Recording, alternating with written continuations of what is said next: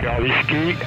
top. 100, 50, 40, 30. Pour moi, je suis prêt à démarrer les moteurs. Tu vas démarrer en attendant. Allons-y pour les moteurs. Alors pour le 1. C'est OK pour le 1. Welcome to Airbus. Welcome to the We Make It Fly Airbus podcast. I'm Jeff Burridge, and in this series, we bring you the fascinating stories of the people that have played a part in making Airbus the extraordinary company that it is today. So sit back, relax, and enjoy the journey. Unfortunately, Martin, my co-host, can't join me this week, but on this week's episode, he has been busy finding out about a lesser-known aspect of Airbus's work that is literally out of this world. When most people think of Airbus, they think of aviation, they think of the airports and going on holidays and when we see the aircraft looking up in the sky. But we're much more than that. We're about defence, we're about helicopters, we're about cybersecurity. And today we're going to go to a whole nother dimension, space. Or in the words of Star Trek, space, the final frontier. Airbus this year is celebrating its 50th anniversary, and it's also the 50th anniversary of the moon landing. And here we are, 50 years later, talking about going back to the moon or beyond. And Airbus is deeply involved in the international effort to make that a reality. This week, Martin went to meet the father of Simon, spelt with a C, which is an AI assistant to astronauts. It's a highly complex piece of technology. It's like a floating head with a face. So let's have a listen to Martin and this week's guest. It's a rainy day. We're down in southern Germany, in Friedrichshafen, at the Airbus campus. It's a big site. We've got more than 2,000 people here, and we're going to see one specific individual. Let's go inside.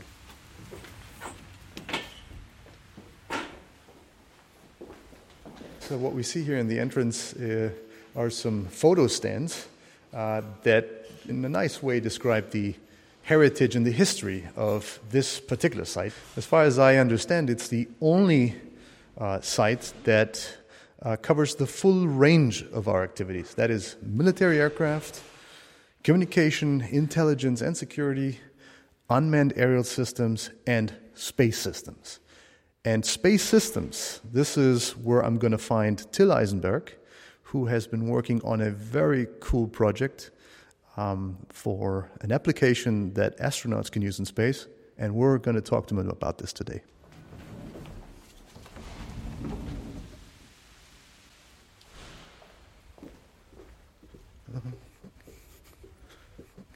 So let's have a look. His office should be somewhere down here along this corridor. Lots of doors here. Ah, here it is. Hey, Till. Hi, Martin.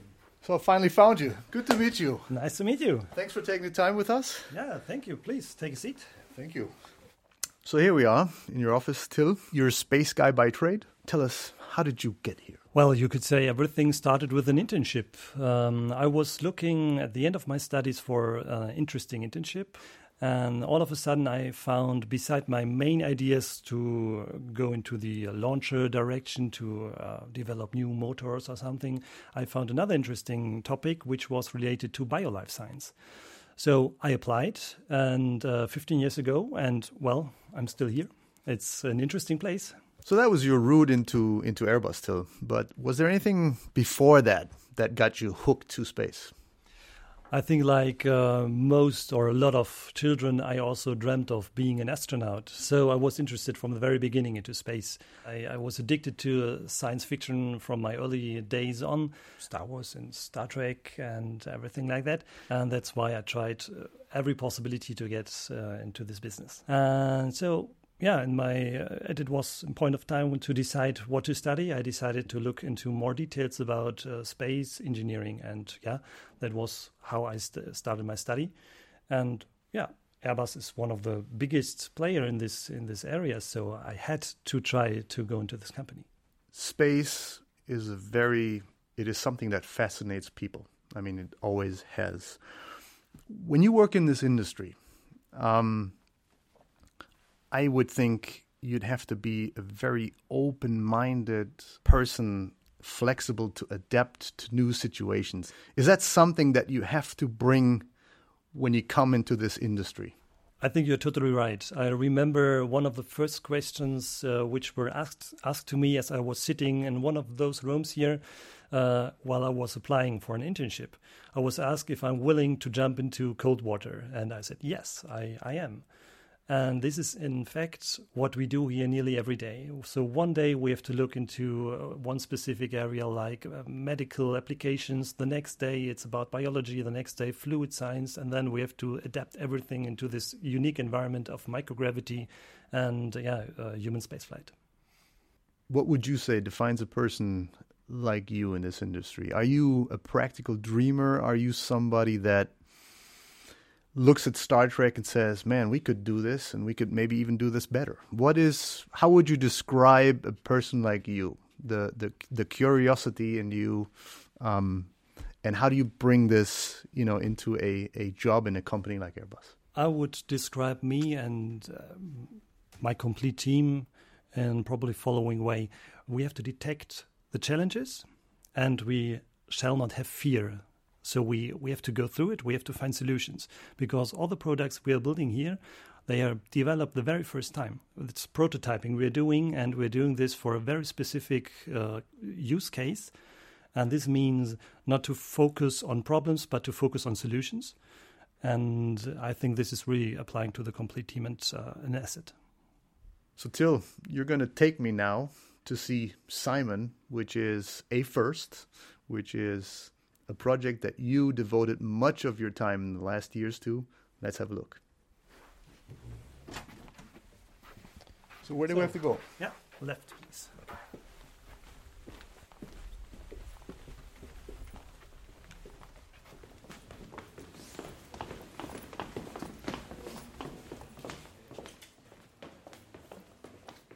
So we're in the heart of the site, and we're about to enter the design room for Simon. Now, Simon, C-I-M-O-N, Till, what does it stand for? Simon stands for Crew Interactive Mobile Companion. Well, this abbreviation, it's probably a bit forced.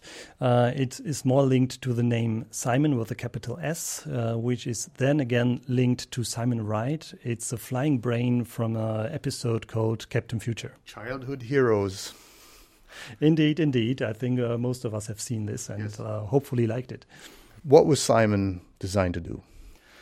Simon is designed to be a free flyer, which is quite unique. So it's a free flying robot, and it is able to float and to orient and to position itself in any orientation and location. And in addition, to interact socially with the crew, to detect their mood, to provide assistance, to help them in their daily tasks. All right, I'm excited. Let's have a look.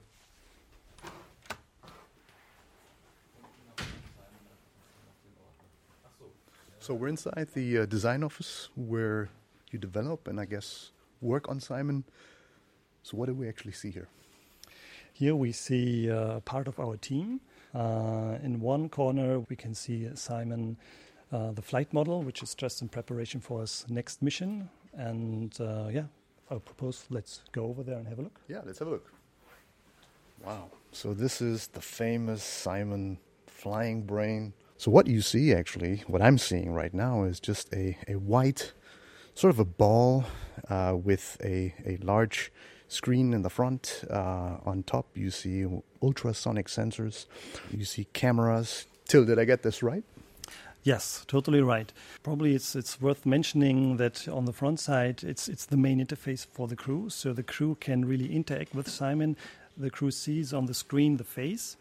Also, this face can show emotions. So right now he's looking funny or happy. He's smiling. Yeah, he's smiling. He's eager to know more about you. Yeah. And there is an LED that's just indicating that he's listening.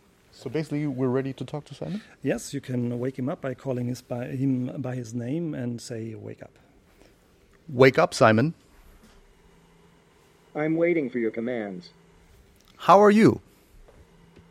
I'm a bit tired at the moment. How about you?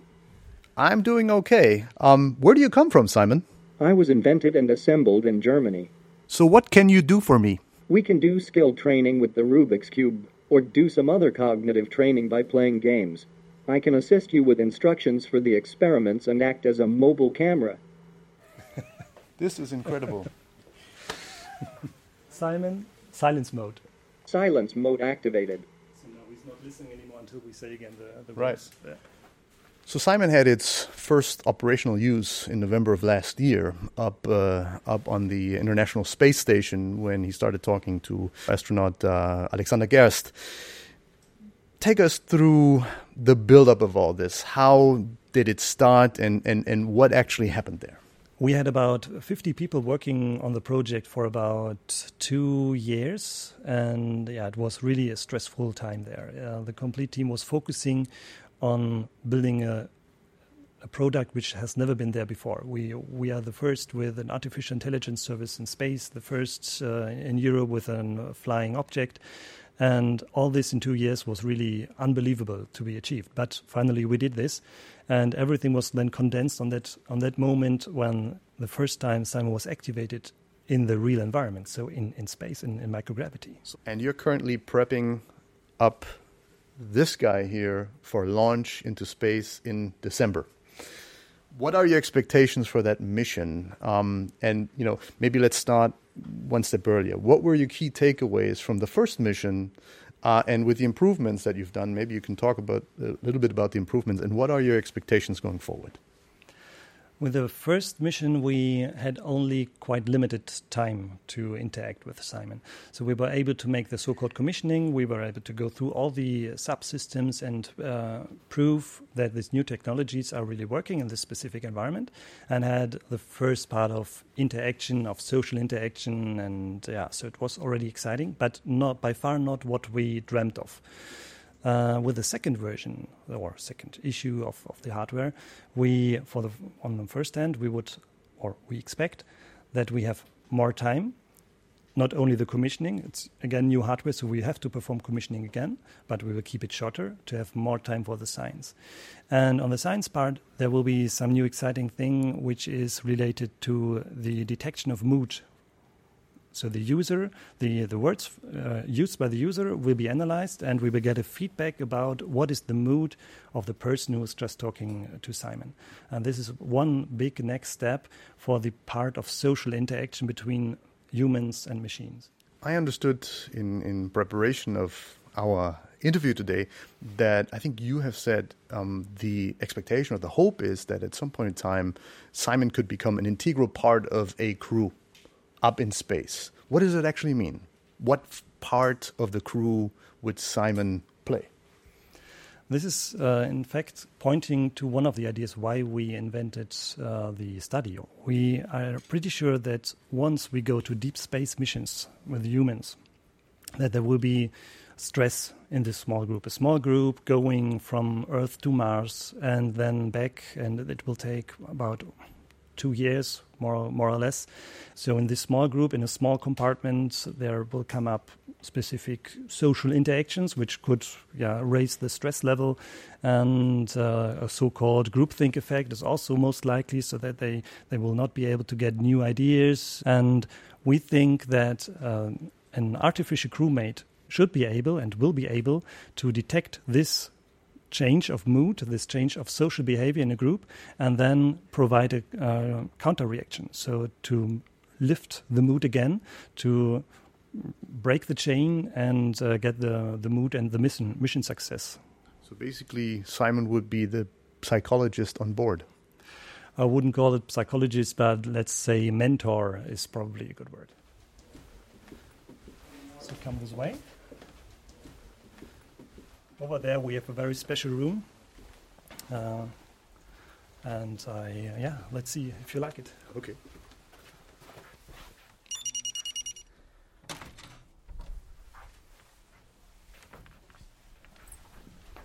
Wow. Full of screens. What is this? This is our ops room. So here you can see a lot of screens. For example, there it's the so-called six-pack. We have 6 live streams from the ISS. So what I'm actually looking right now is what is currently happening on the International Space Station? Correct. So you can see there on the right-hand side, on the right upper side, it's Luca Parmitano. Wow. Now working in the Columbus module. Yes, I see one person working there. So that's the Italian astronaut. Yes, this is Luca Parmitano. the actual European astronaut on board the space station. This is amazing. So you guys have basically here in Friedrichshafen a direct line to those guys up in space. Yes, we see everything, and we also can see a lot of housekeeping data from our facilities. So when Simon was unboxed, basically, in November 2018, I guess there was also a part of the team here in this room following live what was happening up there. We had organized that the live stream was also put through for this specific event, yes. So we were really so excited during the unboxing, but also letting him float the first time. We were also quite tensed at the moment. The first time Alexander Gerst was calling Simon by its name, and we were hoping that the complete chain between Simon and the artificial intelligence on Earth and back to the ISS was really working. So we were really waiting for this Simon wake up, and the answer from Simon, yes, I'm here. And that was exciting. On this six-pack screen, as you described it, so six individual screens, we've got the big Airbus logo above showing we've got a role to play up there. What besides Simon is actually from Airbus on the ISS? Well, I'm pretty sure I'm not able to answer this question in every detail, but let's start with the Columbus module as such. We were the prime contractor for the Columbus module, so the whole primary structure is coming from Airbus, but also most of the facilities inside. It's not only Simon.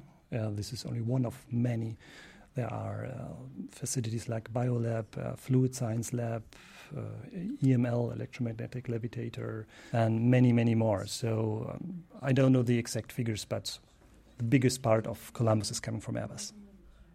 Great seeing this, but Till, let's now move on. We got to see the vibration laboratory for Simon. Okay, let's go this way.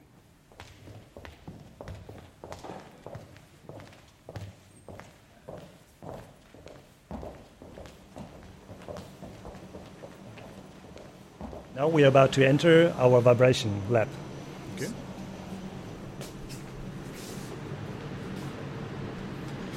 Wow, that's a big room. So what actually did you do here with Simon, Till? So what you can see here, there are different tables where you can mount your product, your hardware on top. And the idea behind is that these tables can shake the hardware in a way that they are simulating a launch. In our case, it was with SpaceX. So we put into the computer the dates or all the data related to SpaceX. And then we've gone here with our Simon hardware. We put it on the shaker, we switched it on, and then we validated that Simon will be in one piece when it reaches the ISS. Well, let's have a look at the next test, right? So what are we hearing now, Till? Now here we see one product from our side on the shaker, and the shaker is now turned on. So this is a nice and very good check. We do this before and after the real vibration loads, which would occur by the launcher. And then we can see before and after this test if anything has been broken due to the launch loads. So, Till, this is exactly the kind of thing they did to Simon? Yes, this is at the beginning the sinus run, where we detect the eigenfrequencies, so it's exactly the same thing we are doing, yes. Quite loud. Yeah, it will get louder, more intensive.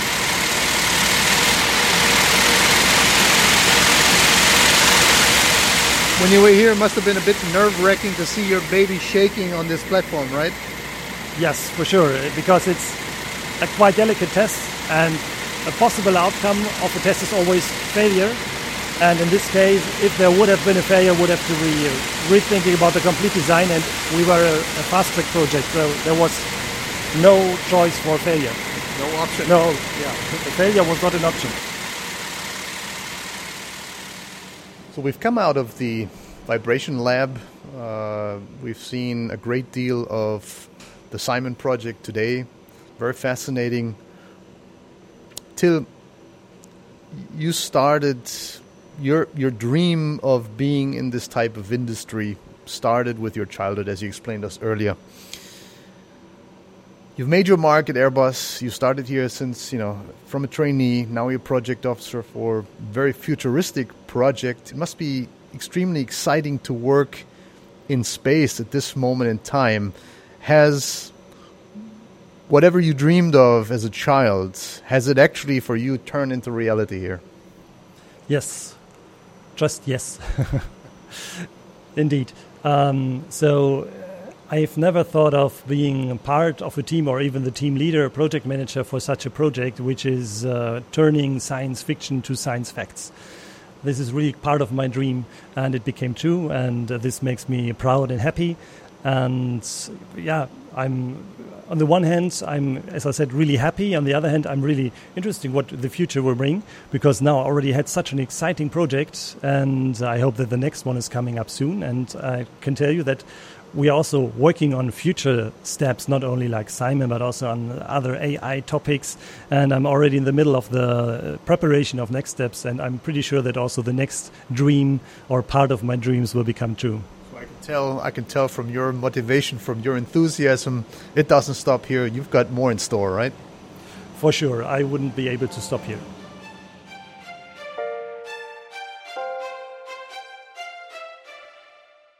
Thanks to Martin and Till for that really interesting interview. And if you get a chance, go onto YouTube, type in Simon and try and find a video of this floating head in the ISS. It's really worth a view.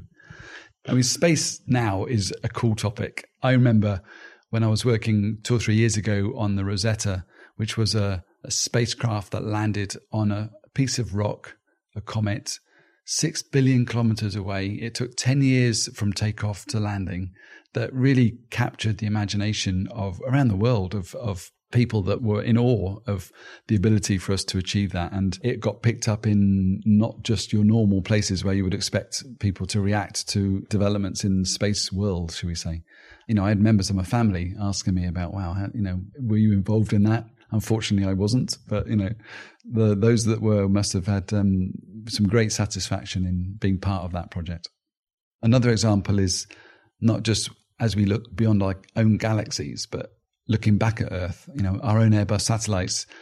Some of the images we get to see now with our space colleagues have focused on key locations. So, for example, for the Rugby World Cup in Japan, you know, we've got images of all the stadiums that are being seen, and we do the same for the Olympics and for World Cups, etc., things like that. And it's incredible now the detail that some of these images can go to. That concludes this edition of We Make It Fly. If you've enjoyed this episode, please subscribe. We appreciate your comments, ratings and reviews, and we want to know what you think. You can follow us on social media and get in touch with us using the hashtag We Make It Fly. This program was made by Earshot Strategies. The executive producer is Richard Myron, and the other production undertaken by Anouk Mie. I'm Jeff Burridge. I was joined by Martin Aguera, and thanks for listening.